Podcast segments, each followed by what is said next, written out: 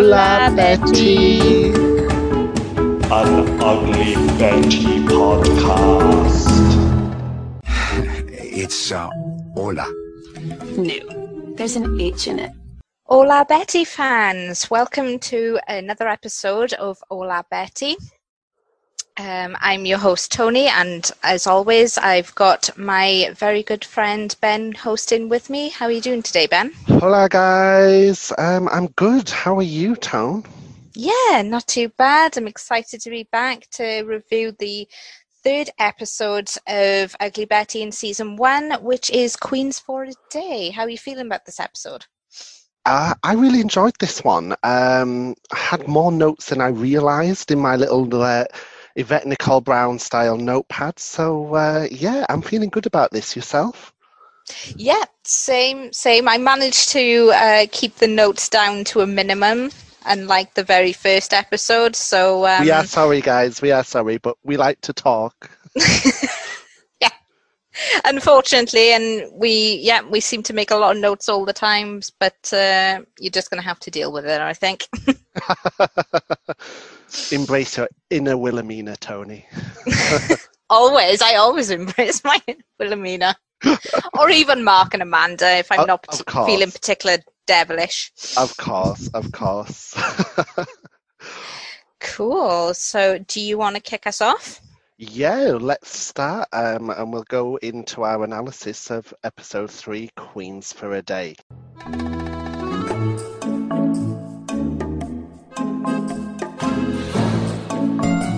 So the episode starts with Betty uh, unable to get into a party, um, and yet Amanda manages to walk straight up to the front of the queue and goes straight in. So already Betty is still being judged on her looks, and it's not even just in the workplace now; it's out in society too. Yeah. Yeah, I think even Amanda says something to her a little bit later, doesn't she? That, uh, you know, if you can't get past the door guy, then you're at a loss basically because they only care about looks. Yeah, it, it speaks volumes of the circles that the the, the uh, mode staff operate in and uh, socialise with, and uh, it comes as no surprise. Um, but I feel bad for Betty. You know, I mean, come on, she's there to do a job. Yeah, exactly. But obviously, the, this uh, this bodyguard or doorman even is just not believing that she works for a place like Mode, he? So, um, and you know, Amanda's not going to admit to knowing Betty either, is she? I mean, let's be fair. Not after torturing the bunny in the previous episode, she isn't. No. No. No, and she she gloats, doesn't she, as she goes past? You can see in her face. She doesn't say anything to Betty, but you can see that little gloating there. Yeah, she takes well, great satisfaction as if to say, "Ha ha." Exactly. I'm hot, you're not type thing. So the episode continues when we cut to the Suarez household over in Queens, where Walter and Justin are playing on a dance mat. Uh, can I just say, what a throwback right there? Yeah, if you weren't going to say something, I totally was. oh my god, I used to love my dance mat. I think I've still got mine somewhere. Like, oh, old school, but so much fun, so much fun. So Betty Yeah. comes home and finds them um, playing together, and she's like, you know, Walter, we aren't dating anymore. Why are you here? yeah, and he's got the audacity as well to question where she's been and why she was at the party. Uh, I don't think you're in any position to do that, Walter, if I'm completely honest. You're the one that cheated on her. What do you think you're doing? like you know there's times when i actually really feel for walter because you know i think every guy's been walter at some point but then at the same time it's behavior like this that just makes me think you know what betty you are so much better off without this loser Yeah. And then he tries to get her to forgive him as well. Uh, to be honest, Walter, you know, you did the dirty on her. Why on earth should she forgive you? And so fast as well. Like, with gina gambaro the old slut to bring that back from the last episode i'm sorry oh, yeah, the old slut, the old hoochie mama. As all Yeah. this is going on, inside the party, um, Wilhelmina talks to Daniel and Bradford, and you know she makes a point of telling Daniel that his brother would have been proud. And, you know, Daniel's like, well, Alex is a tough act to follow. You know, he knows he's got some big shoes to fill. But yet again, we get this reference to the brother. And I'm, you know, rewatching this, I'm just like, God, how obvious did they make that the, Yeah. this mystery and we just didn't pick up on it? Yeah, um, I mean, I I put down here that this was clearly foreshadowing to later events. With you know, because why was Wilhelmina bringing up Alex? You know, if she if there wasn't something you know like alternate motive, then Yeah, we, we should we should have known that she was up to something. Like, why would she make small pleasantries with the Meades? You know? yeah, exactly. And and to bring up Alex of um of all things, but um but I noticed quite a lot in this episode that Alex was mentioned, so it was Yes. just building and building and building, wasn't it? I, I guess we kind of had the wool pulled over our eyes because there's still so much of the Fey plot in there, and it's just presented in such a way to throw us off. Well, yeah, because it, it was, you know, sort of typical telenovela style of how they introduced um, Alexis later on, really, wasn't it? Because we were never gonna like think of that. I mean, sure, I definitely wasn't gonna think, oh, well, that's who the mask lady was. like, Exactly, exactly. Um, not for a moment. So back in Queens, Justin's asking Betty about the club and you know he's like reviewing Mode magazine and you know you can see that Betty's a bit awkward and you know Hilda talks to Betty and I find this conversation really sad between the two sisters. Yeah, I do. I mean, um, just to go back to Justin for a second, he's clearly not getting sort of like the the vibes off Betty as he just keeps pushing, Mhm. pushing. Well, what was this like? What was that like? Clearly not getting the message. Well, you know, Betty obviously didn't get into that party, but she doesn't want to admit it.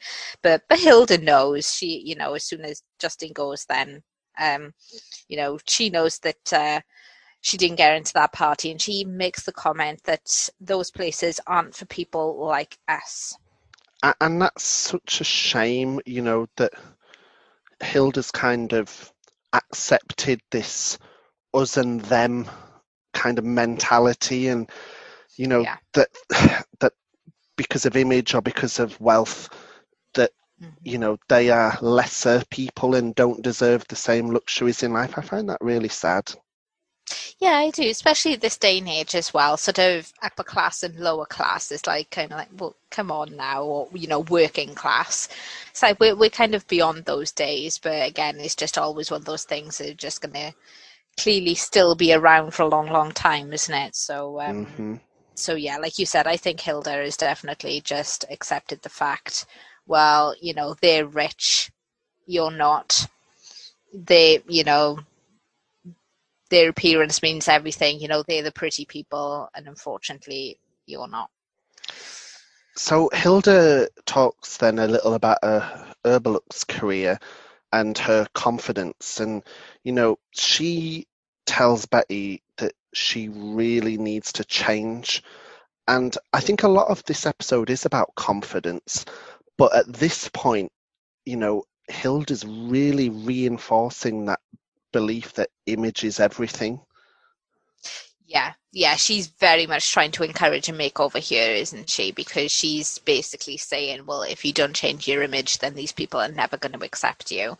And- And again, it's very sad, isn't it, that you'd have to like try and change yourself all for the sake of a job. For, for sure, and you know, I think, I think you know, it, it's it's also kind of ironic because Hilda has such disdain for these people in the fashion industry, and that Betty works with. Yet Hilda is reinforcing, uh, you know, this belief that comes from those people. You know, she she doesn't like the way that they act or how judgmental they are, but she plays into the stereotypical role of you have to beat yourself up to be accepted. You know, she she's indulging in the very thing that she hates. Yeah, and so it kind of, I don't know, it, it just questions sort of what side she's actually on, doesn't it? Because, like you said, she sort of hates those type of people and the way that they, you know, sort of make people like her and Betty feel, but she's still pushing Betty. Well, you know, if you want to work there, you're going to have to look more like them, do something else with yourself. Just, Yeah. yeah, The two sisters have very conflicting like values and ideologies. Yeah, definitely. So after watching the latest telenovela, Betty stops Ignacio from drinking coffee to make sure he takes his heart pills. And I just wanted to mention this because this is kind of foreshadowing a lot later on. You know, Ignacio's health kind of becomes a recurring plot point of its own as the season come goes on, and this is kind of the first time it's at the forefront. Yeah, yeah, I think because I think we've had if we had sort of um slight mentions to like With the health insurance. Probably- Yeah, that that's right, and the meds and stuff, wasn't it? So, um, so we've had slight indications towards that, but yeah, she's um in this episode. We clearly, you know, see her stopping Ignacio from, you know, in in indulging in those um sort of food and drinks to try and help help his health. Absolutely. And, um, you know, Betty and Ignacio's relationship is one I really, really love on this show. It's just so pure.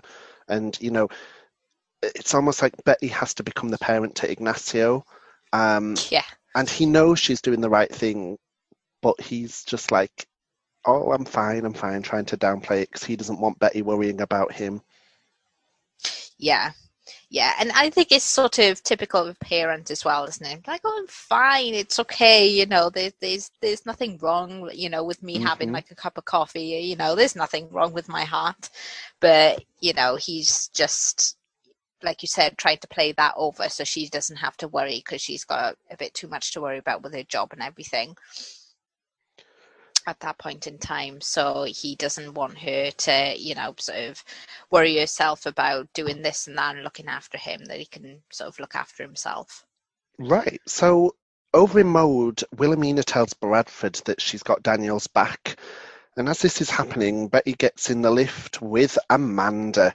And, you know, she has to explain to Amanda that actually she hadn't been let into the party. And, you know, Amanda makes, you know, a mean comment to Betty, um, you know, about being judged on appearance. And, you know, you can really see at this point, Amanda is really gunning for Betty. And, you know, I don't know whether it's envious that Betty got the job or just because of how Betty appears, but, you know, Amanda's quite venomous at this point. Yeah, I, I think it's a bit of both, to be honest, because she clearly wanted Betty's job, didn't she? Um, because she feels like because she's sleeping with Daniel, that she clearly should have that um, that assistant job as well because she would be much better at it and she's got the image for it. So I, I think even though she would very clearly not admit that she's envious of Betty, um, just due to the whole image thing, she very clearly is in her position because she she- again she's been at mode for a while hasn't she and she was a bit sort of bitter that um she didn't get picked for that role when she clearly thinks that she would be good at it Absolutely, I couldn't agree more. So, Betty and Daniel then proceed to try and work out why Alex's issues of the magazine Hudson were so popular. Um, whilst doing this, Daniel asks Betty to schedule a meeting. Now, Betty suggests to Daniel about working with um, someone called Bianchi.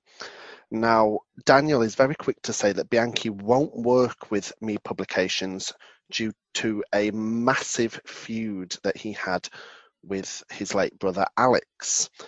Um, and as this is going on, Wilhelmina and Mark are plotting revenge on uh, Daniel once again, trying to you know make him look bad. So there's a lot of setup here in this small handful of scenes. yeah yeah definitely. I mean um again like you said uh, betty is trying to suggest well that you know this um photographer is is great and we should try and get him. Daniel you know sort of shuts that down um because of the whole food with alex. But you know betty claims that daniel isn't alex that you know so why on earth can't they just give it a go and see how how they get on? But he clearly doesn't listen to to that because he thinks that there's no chance. Yeah, right. I mean, because uh, Daniel is so you know convinced that he's walking in his brother's shadow even in death you know what i mean? You know he feels like he can't match up so you know if alex couldn't win this guy over how could he possibly do it? And but he's like you know have a little faith you know you aren't your brother yeah and, and you'd think as well um, i don't know whether once again it's about image or class or whatever but you'd think that um, looking at daniel that he would have a lot more confidence than he does but he clearly has a lot of issues just due to you know being overshadowed by alex his whole life up until his death well even in death actually mm-hmm. you know bradford clearly thinks that alex was the better son. Yeah and i think i think this is where we really start to get an insight into Daniel's personality in this episode and why he behaves in the obnoxious ways he does because you know we learn more about that relationship with alex. We learn more about his fractured relationship with bradford. And then obviously later in the season we learn about his relationship with his mother and you know there's a lot of reason for daniel to feel so insecure about himself yeah definitely so I, I think this is the first episode that really kind of yeah, he'd had nice moments towards Betty, but I feel like this episode was the one that really begun to start uh, humanizing him as a character.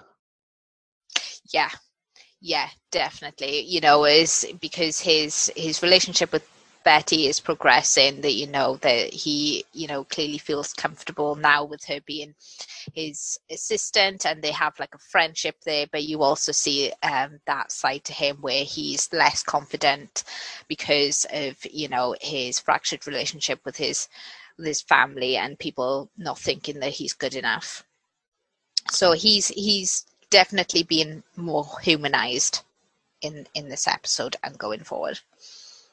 So we go into a bit of mystery now as Bradford once again meets with his PI asking where Fey's car wreckage is.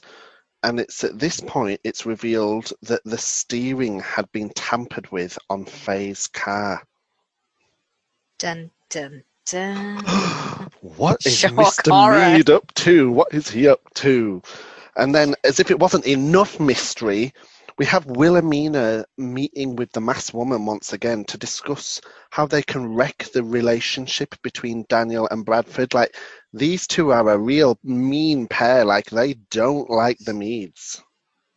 No, and I wonder why. Why don't they like them? I just can't. I just can't guess. I feel like you know, in several episodes' time, I might have a better idea. But Yep, definitely don't see where this one is going. so we then go back to Mode, and Daniel and Betty are working over a Chinese meal. But Daniel tells Betty that he doesn't live up to Alex and talks about how close, you know, Alex was to Bradford. And as you mentioned, you know, he says that every dad has a favourite, and for Bradford, it was Alex. And Betty's reaction to this is like, well, my dad doesn't to which she immediately then goes home and asks Hilda if Ignacio does have a favourite, and both sisters think the other is his favourite. Yeah, yeah. So, um, so just to rewind a little bit then about Daniel's um, conversation there, um, and saying that again that he doesn't live up to Alex, and he actually say, says, I think that um, you know Alex should be the one there running the magazine, um, because he would have clearly had the mind um, to to do it, and he would have you know known what the the magazine needs. I think. Um, so yeah, he goes into a bit more detail then about um, his relationship with his father and Alex's relationship with their father, um, because they talk about the ball game that they go to every year, and um, you know they Bradford always took Alex and That's and right. never him, and even after Alex died, he still didn't even bother to even ask Daniel when Daniel thought, well, now that Alex is gone, maybe he would ask me. Yeah. So again, there's that overshadowing that even in death, Alex is still there to haunt him. For sure, for sure. Alex, Alex is definitely a lingering spectre over Daniel, but you know, Bradford certainly helps to reinforce that. Well, yeah, exactly. Because well, Bradford is always there, and he's always sort of putting Daniel down, really, isn't he? I, I think in the last episode, um, we saw that there was, you know, something um a little bit different there. That when um uh Oh yes, Brad Bradford was proud of uh, Daniel for admitting the truth um, about the balls up with the um, with the Natalie Whitman photos. Yes, thank you. Sorry, I had a complete mind blank then.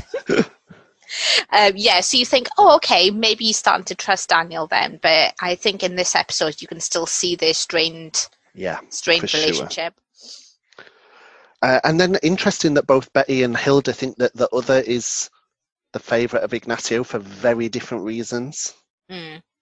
Yeah, because Hilda clearly thinks that Betty is the favourite because Betty um, is the the youngest, um, and she was, you know, she always had good grades and things like that. So even though she didn't have the looks, um, you know, she she still had, I guess, everything the Hilda didn't, if that makes sense. Yeah. And I, I guess because Betty got picked on a lot, I think that was why sort of Ignacio, you know, maybe just wanted to protect her. You know, people say that you shouldn't say it, but that all parents do have a favourite. Honestly, I genuinely, hand on heart, feel that Ignacio loves them both equally. Like, Tim, yeah, he is pr- more protective of Betty, but I've never seen anything that would make me say he loves Betty more than Hilda, or vice versa. I think he genuinely loves them girls both to pieces. Yeah. Yeah, I, I think the same as well. I think, you know, he, um, like you said, is more protective over Betty. And I think he sort of, you know, fusses over her a bit more and sort of maybe talks about her that bit more as well. And like, you know, Hilda obviously just grasps, well, he clearly loves Betty more than me. But I, yeah, I don't think it would even enter into Ignacio's head to even Not at that. all. I mean, he knows Hilda is strong. He knows she's a good mother. He knows she can handle herself. You know, there's a lot of love for both of them there. Yeah, exactly. And I, I think you um, hammered the nail on the head there as well. That you know, Hilda is more headstrong. I think so. She's you know, like you said, he she can sort of look after herself a bit more. So even though she got like sort of pregnant at a young age, like she knows how to handle herself. Like she's got that bit more of a feisty Yeah, attitude. I, I think So- I think with I think with Ignacio, he kind of knows that, you know, he's like the head of the family, and I think in that regard, he sees Hilda as the successor because he knows she will be strong enough to protect the family when he's gone, Yeah. especially since the death of Betty's mother as well. Mm, exactly. And because I guess Hilda is already a mother, so she's already got that sort of Parental Um, instinct. yes, exactly. Thank you very much.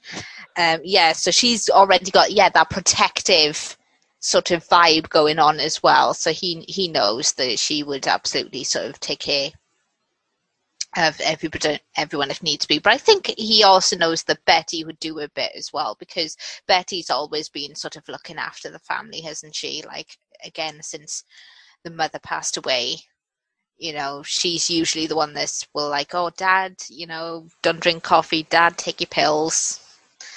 That type of So after all of this, Ignacio drops the bombshell that he actually knew Bianchi when he was a child. So Betty uses this to her advantages and calls him. And, you know, when they're on the phone, she says, Oh, you know, we were at the same school, I live nearby, you know, we went we probably went to the same kind of food places, and everything's going great until she mentions Daniel, to which Bianchi immediately slams the phone down. Ah, shit. yeah, so it, it, for a moment there, um, it's sort of, you know, Daniel is proven right. Yeah, Because I, I don't think Betty totally sort of believed it, did she? That, oh, well, you know, he can't still have a grudge or whatever, and it was over Alex, not Daniel. But as soon as that name comes out, then whoop, bam, down, there we go. And then she's like, oh, okay, maybe Daniel wasn't exaggerating. it's not going to be this easy. yeah, yeah. So she tries to then definitely, um, you know, try and get away around that. Um, so which is when she finds Sal's diner, I think, as well. Or Yes. Sal's deli. Sorry, Sal's Sal's deli. And on the way to Sal's Deli, Betty reacts to a wolf whistle, um, but Mm. then quickly realizes it was meant for a prostitute. I was like, oh, Betty. Oh. yeah she is um she it feels like that it you know she always maybe has like that you know sort of situation that people you know guys are not going to sort of wolf whistle over her even though i think that's kind of like degraded anyway Yes, honest. but she obviously it would it would i think please her just for a a second to think that somebody was doing that over her, but she turns around and, and there's there's the the prosy. I'm like, oh, okay, of course they were wolf whistling to her. So, um, we then go to Bradford's PI, who finds uh, that Fey's car is online for auction. It's going for like Mm. ten thousand dollars. Um, like wow, people have like morbid fascination with this woman. Yeah, and it's just like it shows sort of how far people would go, like for just the most ridiculous things, just because they, you know, have a little bit of a claim to fame to them, isn't it? Like, just the, you know, I guess things like that happen all the time, but really, a, you know, a, smashed up car. like, come on. I mean, I mean, Just let's be honest here. Let's be honest here. You and I have probably spent a fair bit of money on random stuff at Comic Cons, but uh, you know, we certainly haven't considered spending tens of thousands of pounds on, on a on a used wrecked car. That's for sure. Yeah, I feel like I would have a bit of a, I, you know, I would stop myself from going that far. I think, you know, like you said, I, I think I've bought some, you know, ridiculous things I could probably live without, but I, I would, I would stop at the point of a of a smashed up car. I think. like, could you imagine that? Oh, come on my house, look in my garage, look at this smashed up car. It used to belong to Fey Sommers. yeah. Oh, where am I gonna put it?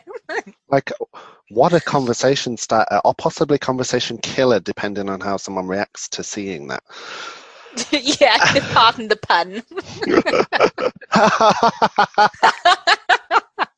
Oh, bless you. Didn't I- even realize you made that. didn't then. even realize didn't even realize um so we then um, go to mode and daniel's asking all the pretty girls for his opinions on the magazine um, and he disregards betty's opinion once again being like you know betty leave it to people who know what they're actually talking about very demeaning very demeaning Yeah, and, and you know, and with every like with Amanda as well, she sort of laughs because he said, you know, sort of putting Betty down basically, and then you know Amanda laughs because it's just kind of like, well, of course he's going to do that because why would he listen to you, Betty?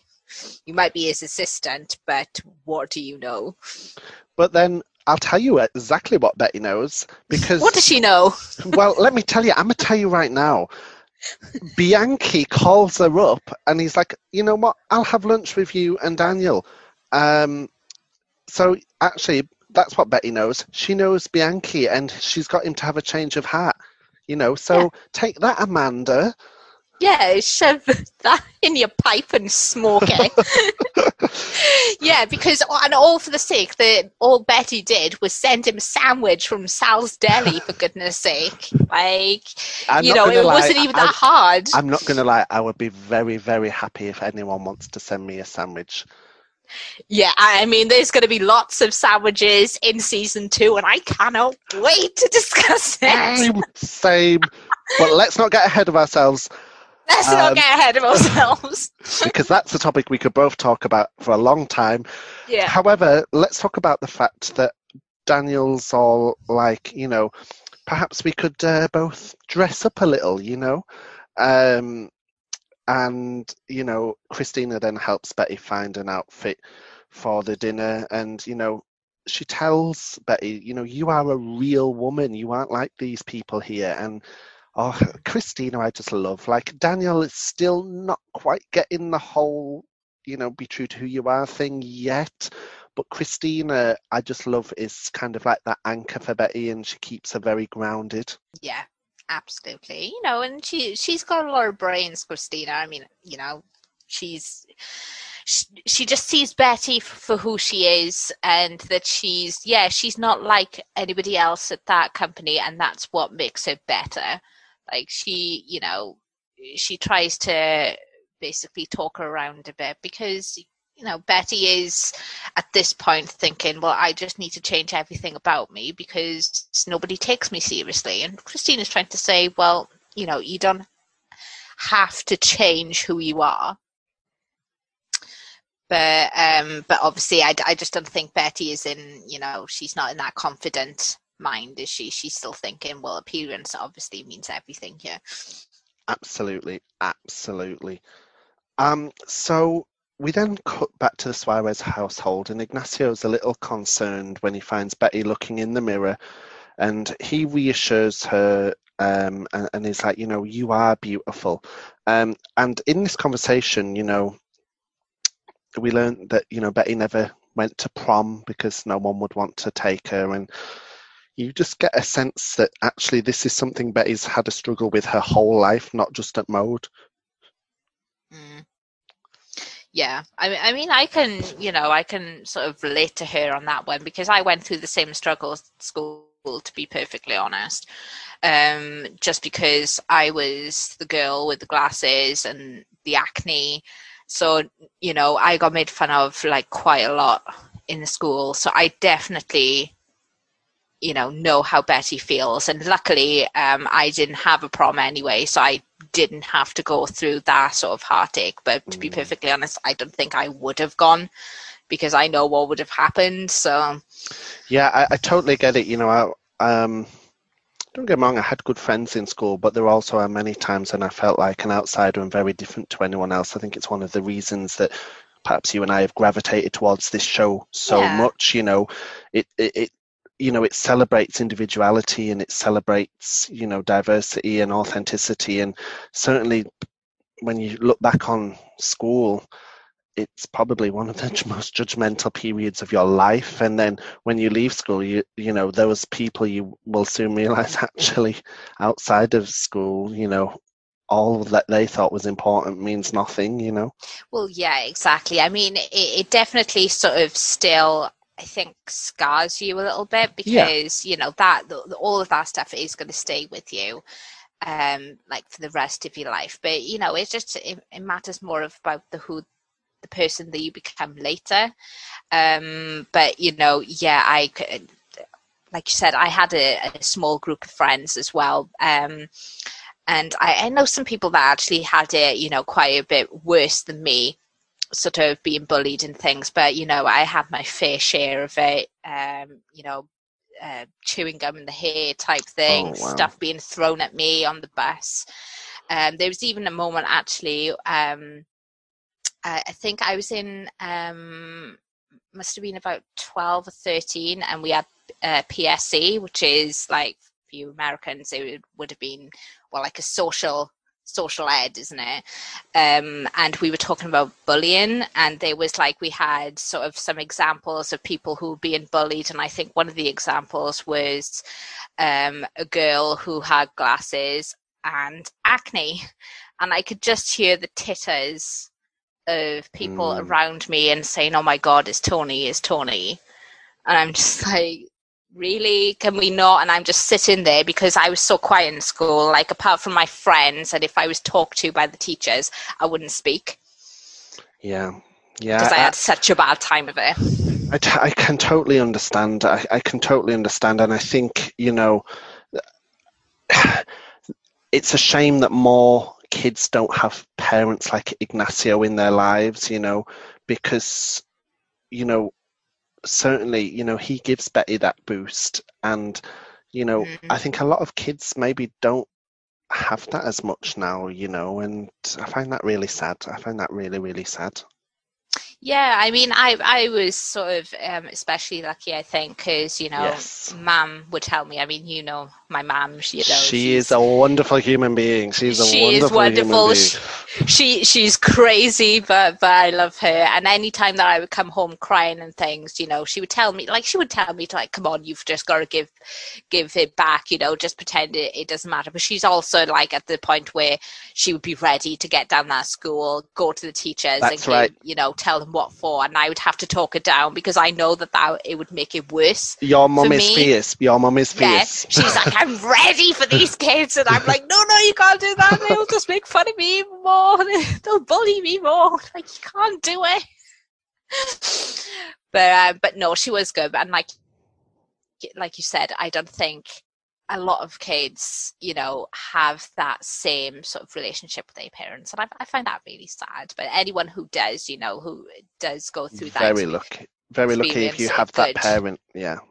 Yeah, because you know a, a lot of people don't feel confident enough to to, to speak to their parents, whereas Right. usually I would you know tell mum anything, and I still do actually. You know, I still have that relationship with her. For all kids and parents listening, speak to each other. Talk about your feelings. Take that away from this podcast today. That's all I ask of you. If anything you take away, take that away. Yeah, because you know it is so important to have a great um, sort of relationship with your parents, whether you have two parents or like like myself, I just had the one. Yeah. Um, and it's always important to have that relationship because once you know once they're gone, you know you, you might regret things later. So Yeah. yeah. Come on, people. Maybe don't do what Hilda does though, and book yourself in for a makeover with Choli. hmm No. Yeah, let's get back to it. I think we went a bit deep then, didn't we? Let's we, get back we to went the deep, review. but this is our show, and you know we're here to share everything with you guys. But Hilda takes Betty to Choli for a makeover, whilst Wilhelmina, you know, goes to a professional stylist, and we have, you know, Latin music playing as a montage shows the, the extreme differences between, you know, Betty and Wilhelmina. Willie's, you know. Very uh, relaxed and pampered, and Betty's just there, like having fun and living for life, you know. And uh, yeah, Choli's results on Betty is interesting, to say the least. Yeah, I mean they're very much different makeovers, aren't they? Like, let's be honest. I mean, I love a good montage. I love this scene. You know, just the Yeah, the differences there. You know, there's Wilhelmina being pampered with her champagne. You know, having this great sort of massage makeover session, and then there's Betty at Choli's. like giggling away With as she's the- having her feet done and stuff. I mean, to be honest, that would probably be me. but yeah, it was great. It was great, but not so great for the makeover. But Yeah, You know, Amy I think- Winehouse style beehive. I'm not sure that's what Betty would have gone for, but you work it, girl. you work it. But hey, Yeah, she get, she gets a wolf whistle out of it this time. I mean, she does. I was just about to say that she it actually makes her feel a bit more confident, even when they finish with the makeover and everybody's clapping and things. I think she does get a little bit confident, and then she's walking down the street. You know, Shakira's "Hips Don't Lie" is playing in the background. Yeah, one of my fave Um, songs. Just want to throw that out there. Love yeah, I do love that song. it was, um, you know, and she gets that wolf whistle, and she's so surprised and she's so happy. And then I think coming out of a, um, a store, um, she doesn't notice them, but there's Walter and a guy, and a guy is there saying, "Oh, well, she's hot." And then Walter's like, "Oh my God, that's Betty! yeah, yeah. You can just Take that, feel. Walter!" You can just feel that. Oh shit! What have I lost? Yeah. Uh, And she also sees Bradford in the lift at work. And uh, Bradford's expression on his face was just priceless. Yeah. I mean, he's just there at the minute, uh, at that moment, isn't he? Like, sort of, like, not even caring. He's looking at his, his newspaper, and then his Betty's like, Hi, Mr. Meade! and then he's like, Oh, okay. But then, you know, she things looks different. things come crashing down though, you know, because Mark sees Betty as she breaks her heel and you know, he follows her and takes photos, and Oh, wow. you know, it's just like, oh, why you gotta be like this, Mark? Yeah, typical Mark. He's uh, him and Amanda, honestly. But then we get uh, Daniel getting a call transferred to him from Betty from the masked woman, and she's telling him about the uh, the salvage yard. Um, the the scenes on the phone between the masked woman and Daniel are very similar in episode two and three. That did stand out to me, but I guess they really, really wanted to reinforce the way that she kind of taunts him and dangles and drip feeds this information. Yeah, that she clearly has information about his father that he doesn't. And you know, she's saying, "Well, ask ask your father about this salvage yard and see what his reaction is." And she doesn't even say much more than that, but you know, it plants the seed in his mind. Well, why why is she asking me to find this out? What does she know about my father that I don't?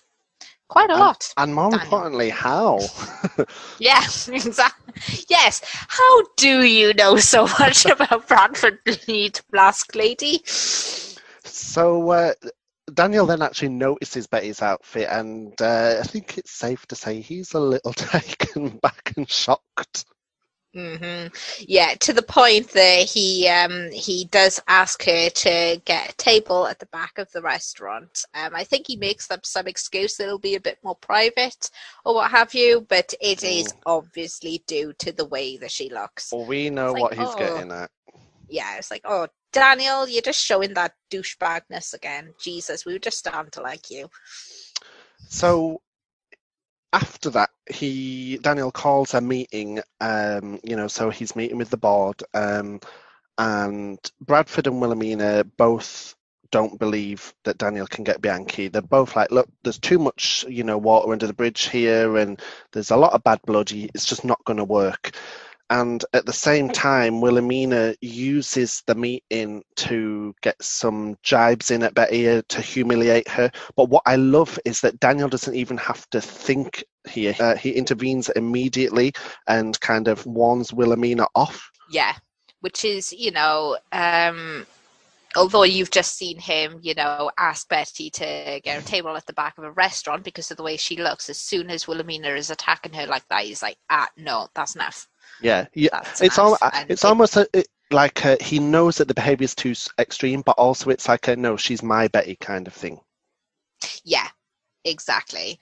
And you know, they they were trying. I think you know, trying to um, make some good suggestions about making Mode a better mag- magazine, and you know, trying to um, experience you know sort of a new look and go through its own makeover, I guess. And then Wilhelmina comes in to humiliate. Betty at the same time and just say, well, you know, makeover is good for some, sort of indicating to herself, and then, but not for other things indicating to Betty. So you, you know, people know that she's not really talking about the magazine Yeah, um per se, but you know, it, it's just and, and Betty knows as well, and she's It's- obviously it's such a snide way, isn't it? really you know, bad. you you can Yeah. read between the lines. Um, but Daniel is really great here because he actually goes and checks on Betty in the bathroom as she's taking off her makeup, and he gives her a real pep talk.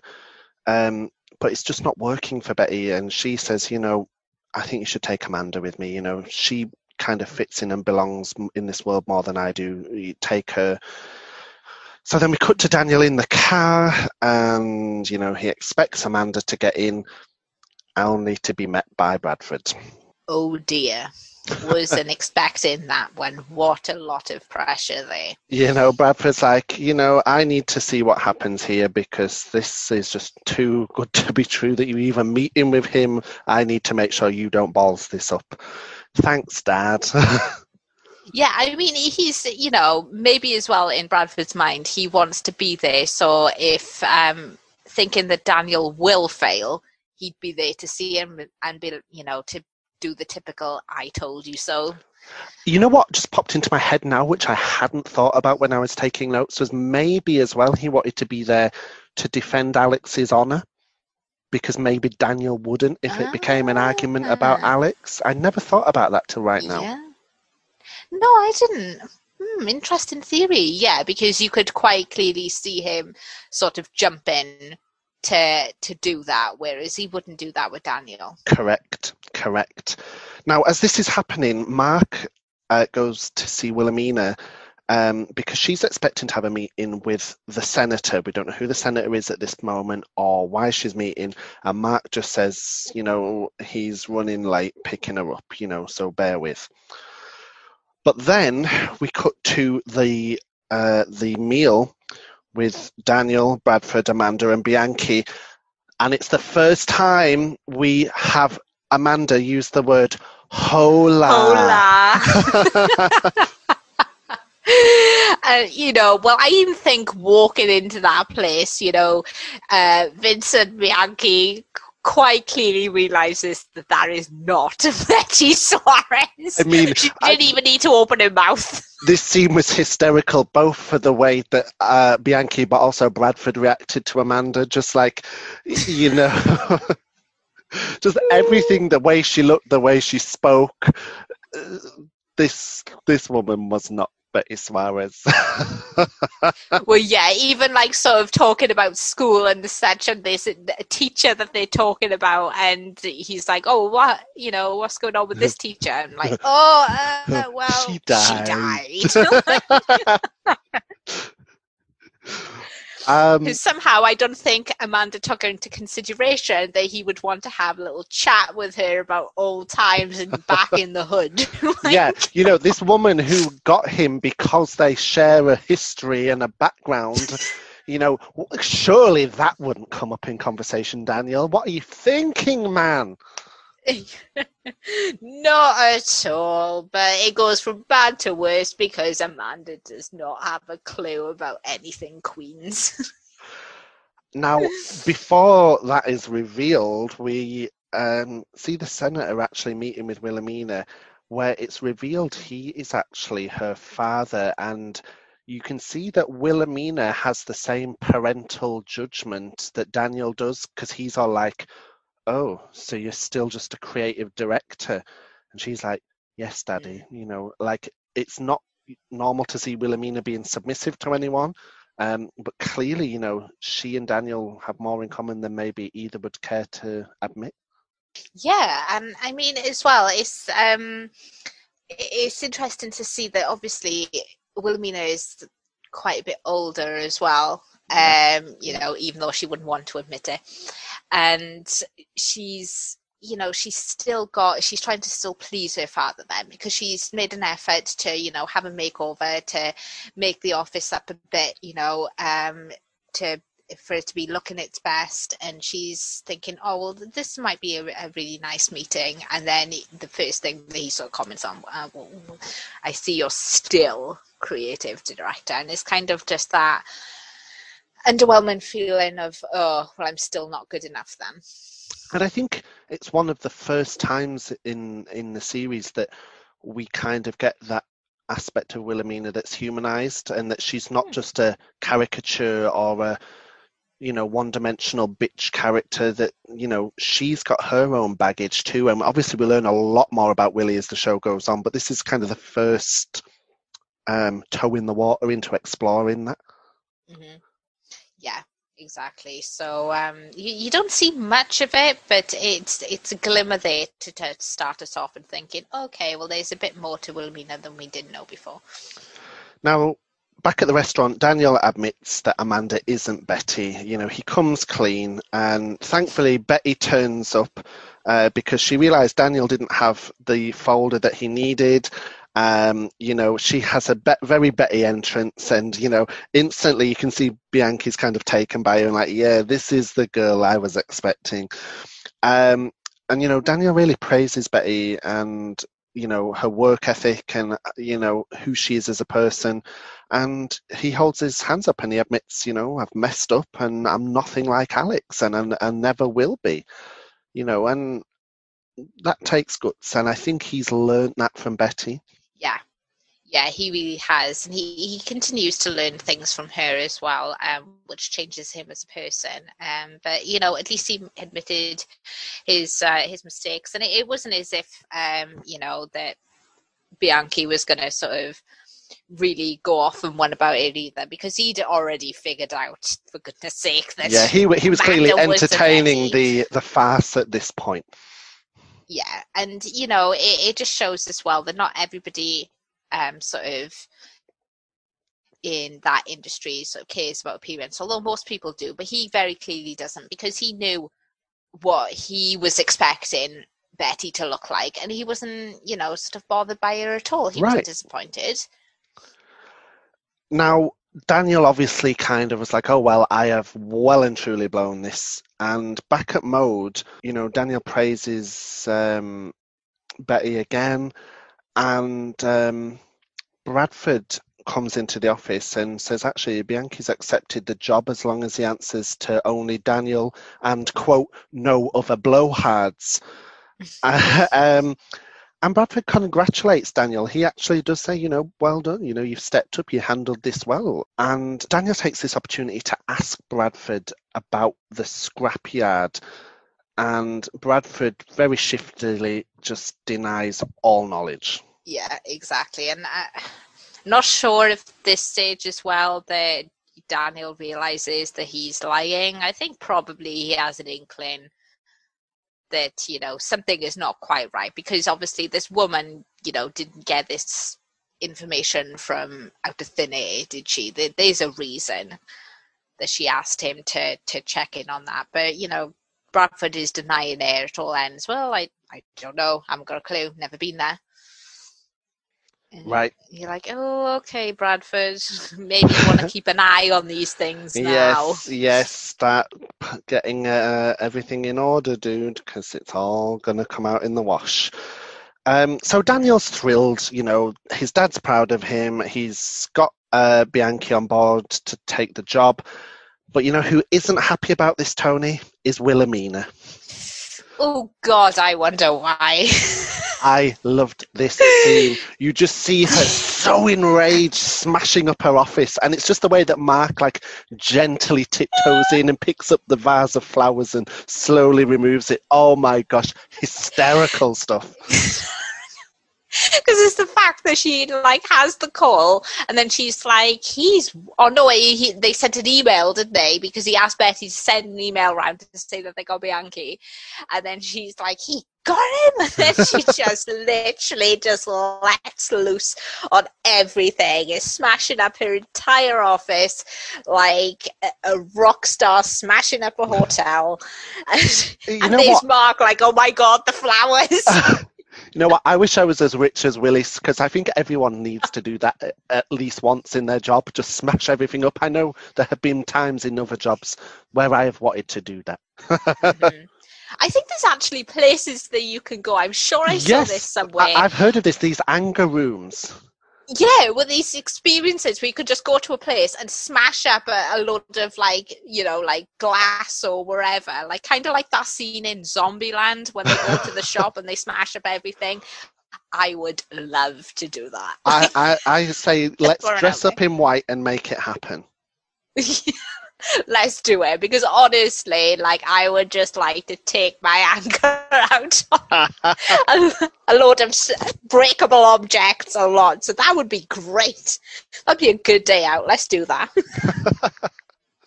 So um, Betty goes home for family dinner at the end of the episode, and you know Ignacio praises her on what she's achieved. Um, but Betty also thanks Hilda, you know, and you know she's like, "Well, you know, thank you, Hilda, for making me have confidence in myself. And you know, I really loved that it was a shared family victory. You know, Ignacio knew about Bianchi, Hilda gave Betty confidence, and Betty landed the contract.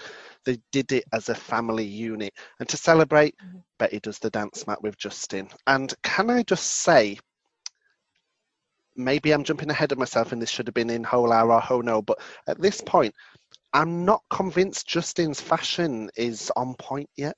It's not that high end as it later becomes, just something I noticed. Yeah. Yeah, it's definitely. Although he, um, you know, watches the fashion TV and is up with all mode and things like that. Um, yeah, at this point, he's just sort of like a young lad, isn't he? And hmm it's definitely a bit later on where he gets a, a little bit more stylish. Bless him. So, Toni, I've got to ask you, favourite moment of the episode?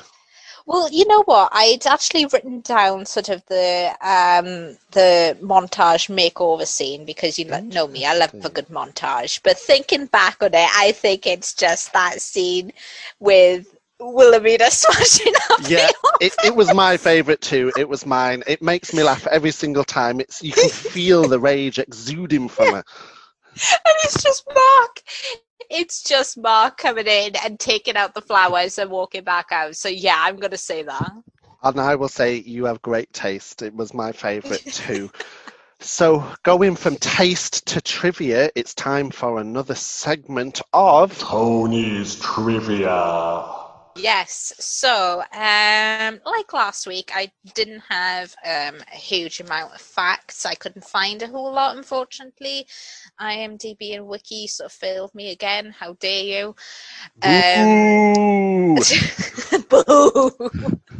and I think that if I don't sort of going forward, if I don't start to find a whole lot about the episodes, I think I may even just try and find some out about a particular uh, actor in the show or something like that. So if That that's something cool. that people would like to hear, um, I would be more than willing to do that. Just because you know, if there's not a whole lot in the episode going, I need to fill Toni's trivia with absolutely something here. So I'll um, I'll try and take a uh, sort of a different route with it, maybe going going forward. But um, but yeah. So the first thing I want to mention, and it's something that you already know about, Ben, because. We discussed Mm. this in length Mm. is that on the um, the DVD box set, uh, some of you may realize that there was a little bit of a cock up, and that I realised this two after making three- my notes. you were so enraged. it was the message that I got. I'm like, oh my god, I've watched this episode and it was the wrong one. Um so yes so that the box set cocks it up and put um queens for a day as episode two.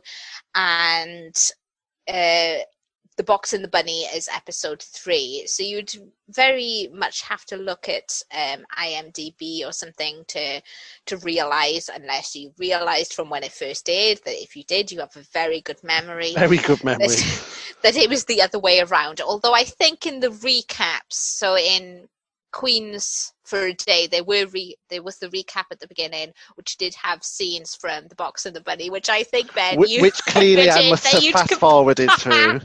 because when I asked you, you were like, "No, there's not, there's not, there's nothing." And then when I watched them like, "What are you talking about? There was." But then when I went back to actually watch Box and the Bunny, to my to my uh, fairness, it did list Box and the Bunny as episode three. So that's what I'm going with.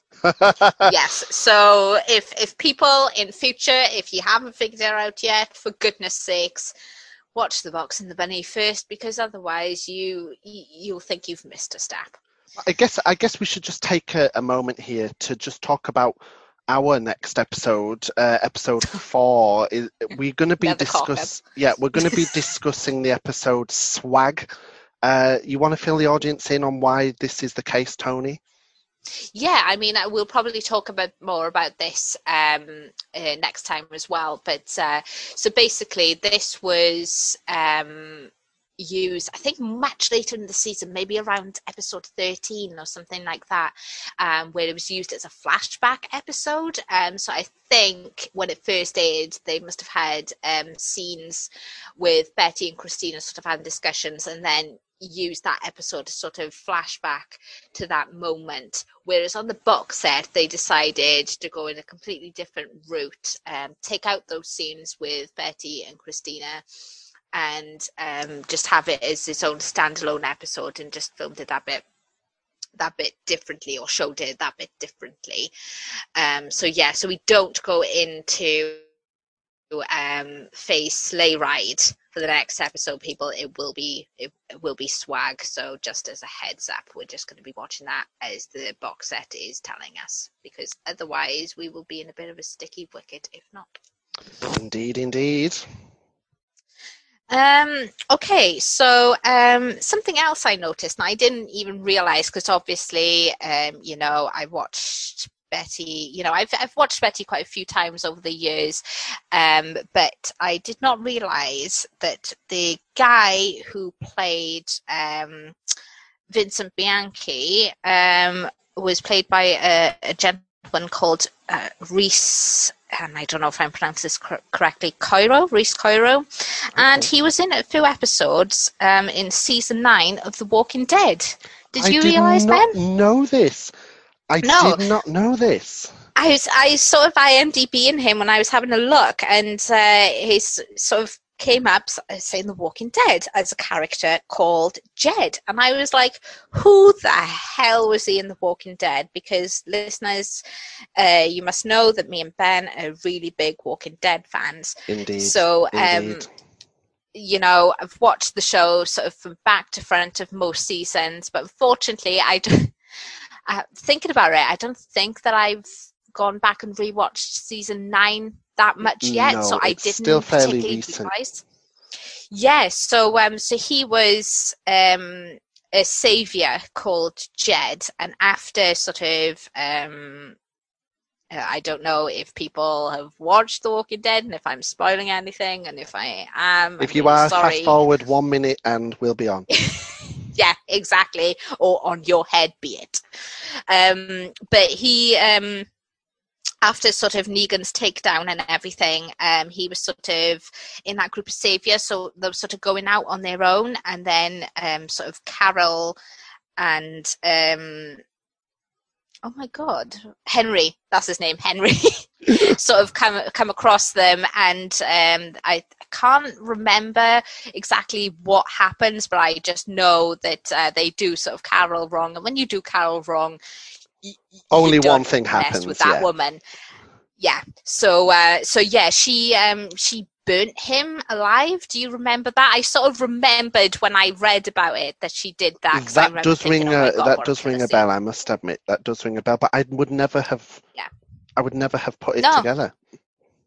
No, honestly, I had to um, do quite a bit of research. I'm I'm sort of ashamed of myself that I, you know, I didn't realize. I mean, your he was, walking not dead knowledge pictures, is quite looked- encyclopedic. I must point this out for our. Honestly, I was ashamed of myself and I was like, "What's happening to me?" but um, but to be fair, um, looking at pictures of his character, he did not look like he did in Ugly Betty. So I'm, I, Fair, you fair. know, it's not surprising that I didn't realize who he was. so um so yes um we've already established that we had hips don't lie by uh, shakira in the in the episode.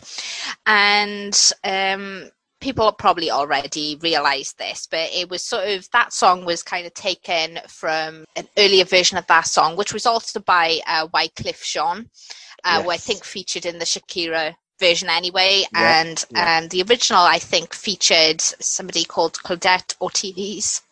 Sorry claudette ortiz. Um and I actually remembered that song um, being used in Dirty Dancing Havana Nights. Um, don't know if you've seen that movie, but it, it is I actually quite good. I.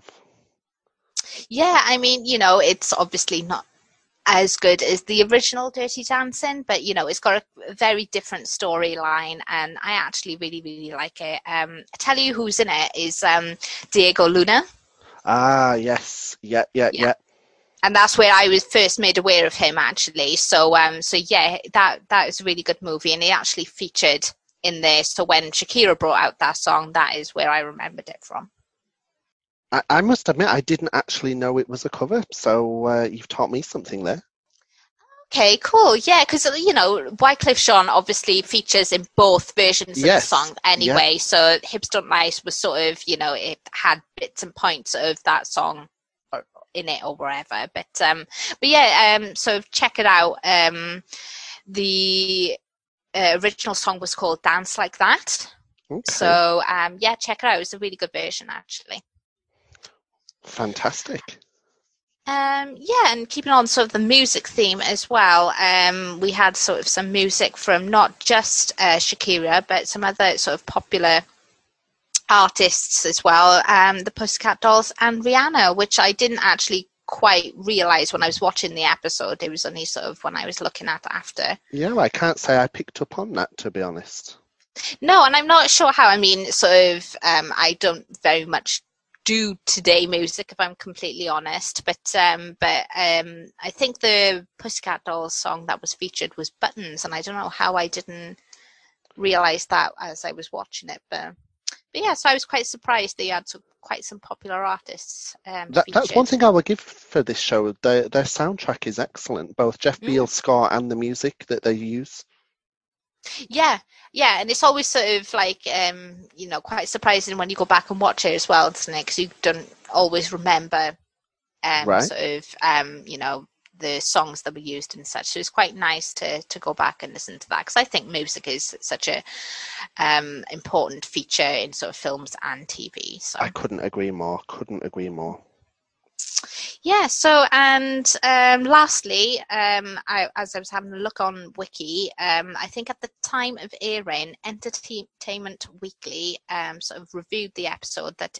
Um, that it was the best episode to date.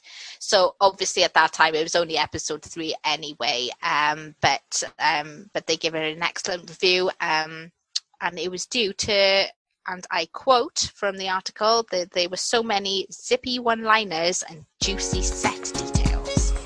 Toni, you placed that trivia as if it was a segue into our next section. Oh, well, I, I like to try my best. You know, um, let let's just say Entertainment Weekly is bang on the money there because there were a lot of great quotes in um, in this episode. Um, do you want to start with one of yours that stood out for you? Well, I've got um, one actually, um, which is not really a funny quote or anything, but um, it was by Hilda when um, her and Betty were having that little chat um, about sort of change. And she, uh, Hilda says to Betty, you know, Betty, these people are never going to change. You Mm. have to.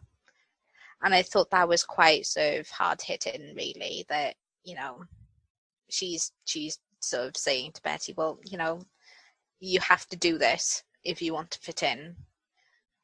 Yeah, it was a, it was a really powerful moment. It it, it really was. So I'm going to throw um, two Amanda lines out there. It's it's near the beginning when Amanda's in the lift with Betty and um, she's taunting Betty, and it is horrible what she says, but it's just the way she says it that really tickles me. So first she's like, "Oh, don't you look sweaty?" and then she was like, "We missed you at the party last night. What happened?" Sale at the 99 cent store. I was like, oh, girl, that's so mean. Ouch. 10 points for the bitchiness. Uh, yeah, so I'm going to stick to some of the more funnier quotes, and I've got um, a Marc and Wilhelmina one here. Yeah. And it's when um, Wilhelmina is getting ready uh, to go to an event. And I I think I've just clicked. We were having a conversation before we started, Ben, that you'd made a note about some sort of an event with Marc and Wilhelmina, and it is just clicked to my mind now that she was getting herself ready and she had sort of a ribbon because it was a breast cancer event. Yes, yes. And the quote that I've got here is uh, it starts with Marc um, because it's I think she's wearing um, a purple ribbon. Yeah. So he says, "I thought breast cancer was pink." To which Wilhelmina replies, "It is, but Alzheimer's went better with the outfit." and I really shouldn't laugh. Oh my god, it's typical Wilhelmina. like we're not laughing at the illnesses, but that is No. just such typical Willie. But uh, you, my next quote was literally a couple of lines before this moment. It says Willie's getting ready in the mirror, and Marc says two words: "Fa boo." Yeah. yes. He doesn't even finish the word for goodness sake. It's just babu. oh Oh. dear. Um, and there was also I've put down sort of memorable moments as well, and I think just after that, when um, Wilhelmina exits, and Marc picks up one of her awards, and he's sort of posing with it, and then she barks her typical Marc, and he runs off. I um I also have on here um Hilda to Betty uh, um regarding Ignacio and who is his favourite. She says, Look, you're right up there between Tito Puente and his nose hair clippers. I just loved that line. I just loved that line so much. Uh, well, like like Entertainment Weekly said, they're zippy. They are zippy. Um, um, do you so have any more? I'm gonna, I'm gonna, yeah, I do. So I'm gonna take one from Christina actually, um, where her and Betty are having that heart to heart, and she's you know talking about sort of the clothes and everything, and she says. Since when do you want to look like one of them? They're not even real. Real women snort when they laugh. They've got fat asses, wobbly upper arms, and get PMS. And I'm like, yes, Christina. yes, yes. Yes. One of my That's what us women are.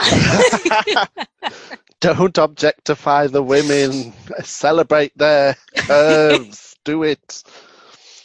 Um, and they're snorting when they're laughing. I, I've got to go for an Ignacio quote now. Um, you know, Betty reveals she was cast as a rock in her school play. And oh my god, I know what you're going to say because that's my Ignacio next one. with, Ignacio with such a straight face goes, You were a really terrific rock. Even Betty's not buying it at this point. I know. Like, oh, bless Ignacio. He's trying to make her feel better. But who wants to be told that they were a really terrific rock? bless him.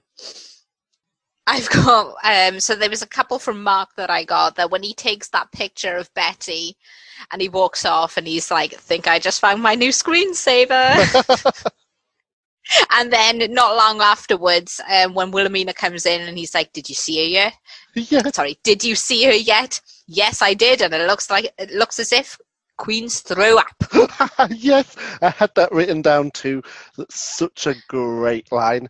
I, I I actually um, had one from Betty to Marc written down, um, and it says uh, he tries to steal a folder from her, and Betty's like, "I can't hit your boss, but I can hit you, and everyone knows I'm from Queens, so I will do it." Do it.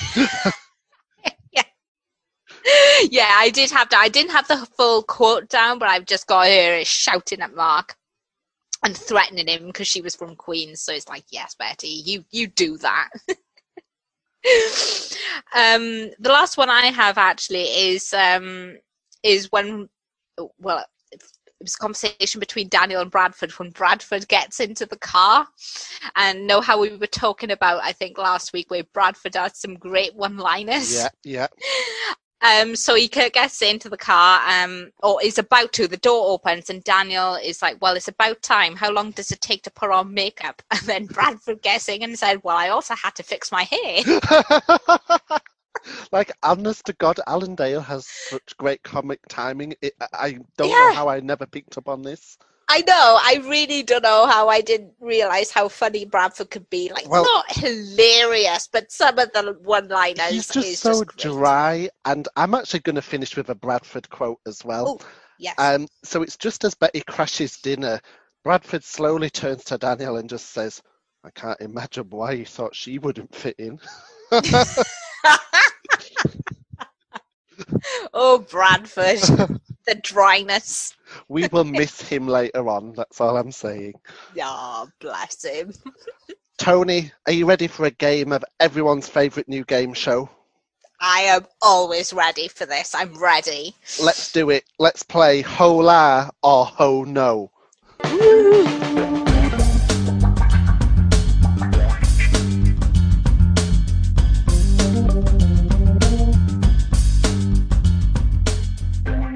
Okay, so the first one I've got is uh, Wilhelmina's coat um, at the party at the beginning. Um, so it was sort of beige coloured with like a white fur lining and gold and silvery engravings. And, you know, it's Wilhelmina. So I went with the whole art because I thought it was really sort of really pretty coat and just the engravings and things on it, just the patterns it was very sort of fine, you know, but um, you could see that they were there, and it was it was very Wilhelmina. Yeah, I, I've got to agree. Um, it's got to be a Hola from me. You know, I, I think Willie always looks immaculate. Mm. Um, and I'm going to throw a Hola for Wilhelmina of my, for my own choice. Uh, it's when she's talking to Bradford at Mode, and she's got this very low cut white dress on. She's got white stilettos. Her hair is like backcombed, and she's got like these big uh, gold earrings on. I just think she looked such a boss there. Um, Mm. So it was a Hola from me. Cool. Yeah, I'll um I'm having sort of a hard time trying to picture it, but um I'm I'll probably w- would go with the Hola because like you said, she usually does look immaculate. So Hola, let's give her a Hola. Um I've got a Hilda one um where it was a white top with splashes of different colours which could, have been sort of flowers and leaves um pink trousers with like a silvery um heart chained belt. Um and i've actually given this a Ho-No so i'm i think it was due to the sort of the colors of the of the top. I think that i've given that so unfortunately i've given it a Ho-No Yeah, I'm gonna have to go Ho-No as well. I, I I love Hilda, but some of her fashion choices are just so questionable. yeah there was there was just too much coloring going on i think and too much clashing so no just no You know what? I'm gonna I'm just gonna throw it out there right now. I think everyone's expecting it. We have to talk about glammed up Betty with her leather jacket yeah with gold sequins on the zip.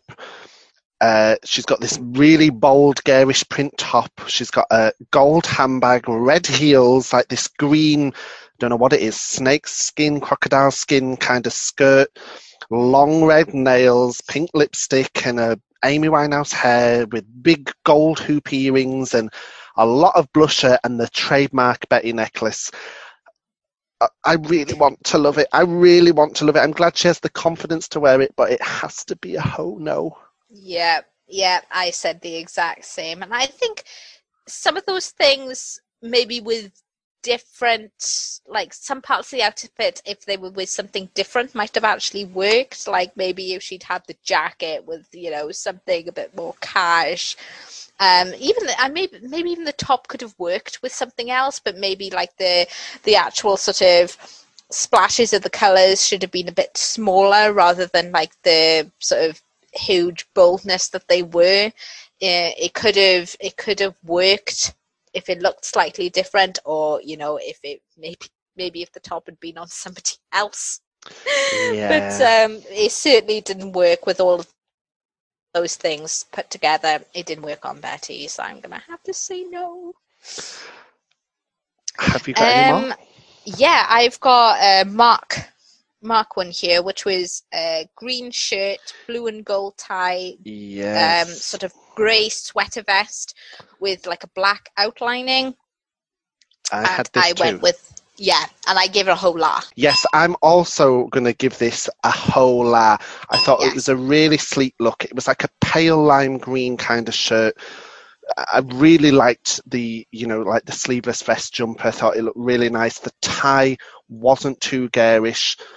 Um, also, Marc's makeup game is quite on point as well. I'd noticed in this. Like, I'd never picked up how much makeup he actually wore until I've rewatched it this time. Uh, um, but yeah, I thought it was a solid look. I really liked it. Mm, yeah, same. And yeah, I had another Marc look as well, which was um, black shirt and trousers and like an orange jumper, um, which I gave a whole lot. I think if correct me if I'm wrong, but I think the orange was um, you know sort of quite bright, but I think it sort of worked on him. So it was very simple, but yeah, it was another whole lot for me. I, I'll go whole Hola too. I, I think Marc's got some uh, some really great taste there. Um, so that's all my choices. You got any more for us, Toni? Yeah, so I'm gonna um go with this something a bit different because I don't think I've given a Daniel outfit yet because he pretty much wears similar things. Uh huh. But this one sort of stuck out for me that it was um a pink and white thin striped shirt with um sort of um like a, a really daring tie which was sort of um light and dark green with sort of grey and black, and there was large. They were in large stripes, um, and there was black trousers, and it was just a oh no because the the pink and white thin stripes on the shirt did not go with the large striped sort of light and dark green sort of grey and black tie. It just clashed ridiculously. I'm I'm going to have to agree with this. It was a Ho-No for me. And you know what? I'm starting to think like, was fashion just more hideous than we remembered in the noughties, or you know, because there are some questionable choices in some of the mode characters. Yeah, I mean, you know, especially from someone like Daniel who pretty much wears similar things. So I that's why I haven't like outlined a Daniel outfit yet because it, you know they just sort of you know he always looks fairly good, you know, but Yeah. it's it's similar But things. th- there's the nothing time. that's really like memorable like or individual. Yeah, not like Marc. Let's just be honest. But this one, it was just, it was so incredibly bad that I was like, why are you mixing stripes here? Like, for God's sakes, man. Like, Jesus. Like, if you want a, th- a thinly striped shirt, why are you going with a largely striped tie, which is completely different in colour? What are you doing? You work for a fashion magazine. For Christ's sakes. Yeah, I can't believe Christina never called him out on it, or that you know Willie or Marc didn't make a jibe. Yeah, yeah. I mean, maybe they thought it was good. You know, I know there's a considerable sort of uh, sense in fashion that you know people think the things are great, which I don't agree with. Like Mm. all of you know, sort of the Bold is beautiful, really. Mm, okay. Mm, yeah, I mean, all of like the um the major sort of uh like fashion designers and such. I just don't get it. Like I watch sort of the red carpet events for like the major film and TV award shows, and I'm like, people, what are you thinking? Yes, some people are, are very questionable when it comes to their fashion sense. But one thing I will say about the Betty cast is ever since this show, they have had real great fashion taste in real life. Yeah, I mean, I can't say I, I anything is sort of sticking out in my mind, and I haven't looked a whole at a whole lot of them sort of on social media or anything. Ma- lately, What's sticking but- out in my mind is Michael Urie um, at the Met Gala. Oh my god, yeah, that just completely flung back in my mind. Yeah, I totally forgot about that until you just said. That was revolutionary and garish in the great. right way. Was that last year? I think it may have been. I think it may have been. It, it was the one that was the down the middle thing, yeah? Yes, half Yes. male, half female. Yeah, yeah, yeah. Yeah. I loved it. Very Love. great concept. Yeah. Well, Toni, uh, Uh, without further ado, that brings us to the end of the episode. We've made it once again. I know. And oh, what a great episode. I mean, I loved discussing this. I had a great time. I don't know about you. Yeah, honest to God, we've covered some really great bases in this, and we went a little deep, and we've had a lot of humour and some great memories, and we've learned a thing or two along the way too. I've thought it's been a blast. Yeah, I mean, I, I dread thinking about the time that we spent on this because I'm, I'm guessing it's going to have to be cut down Yes, if it's going to such a great time. Will it be another feature length special? Who knows? But we hope oh, knows? that we hope that you guys listening are having as great a time as we are. And just remember, we're doing this for you. And if you've got any feedback or anything you'd like to hear on the show, or any tips or recommendations, uh, as long as it's not stop, uh, then please do get in touch Yeah, with us. Yeah, because we're going to keep going whether you like it or not. Like, Yes, we going. are. Yes, we We are. are dedicated to the four seasons here, people. so even if it's for just us, we're gonna keep doing it. So, but yeah, please do leave us a review. Um, I think we got some socials going on now as well. we Yes. So we've got our Twitter, which is Hola Betty Pod. yes. Yes. Yeah. Yes. Good. I'm glad I remembered that. So yeah, give us a follow, um, give us a review on the podcast apps, and until next time, adios. Adios.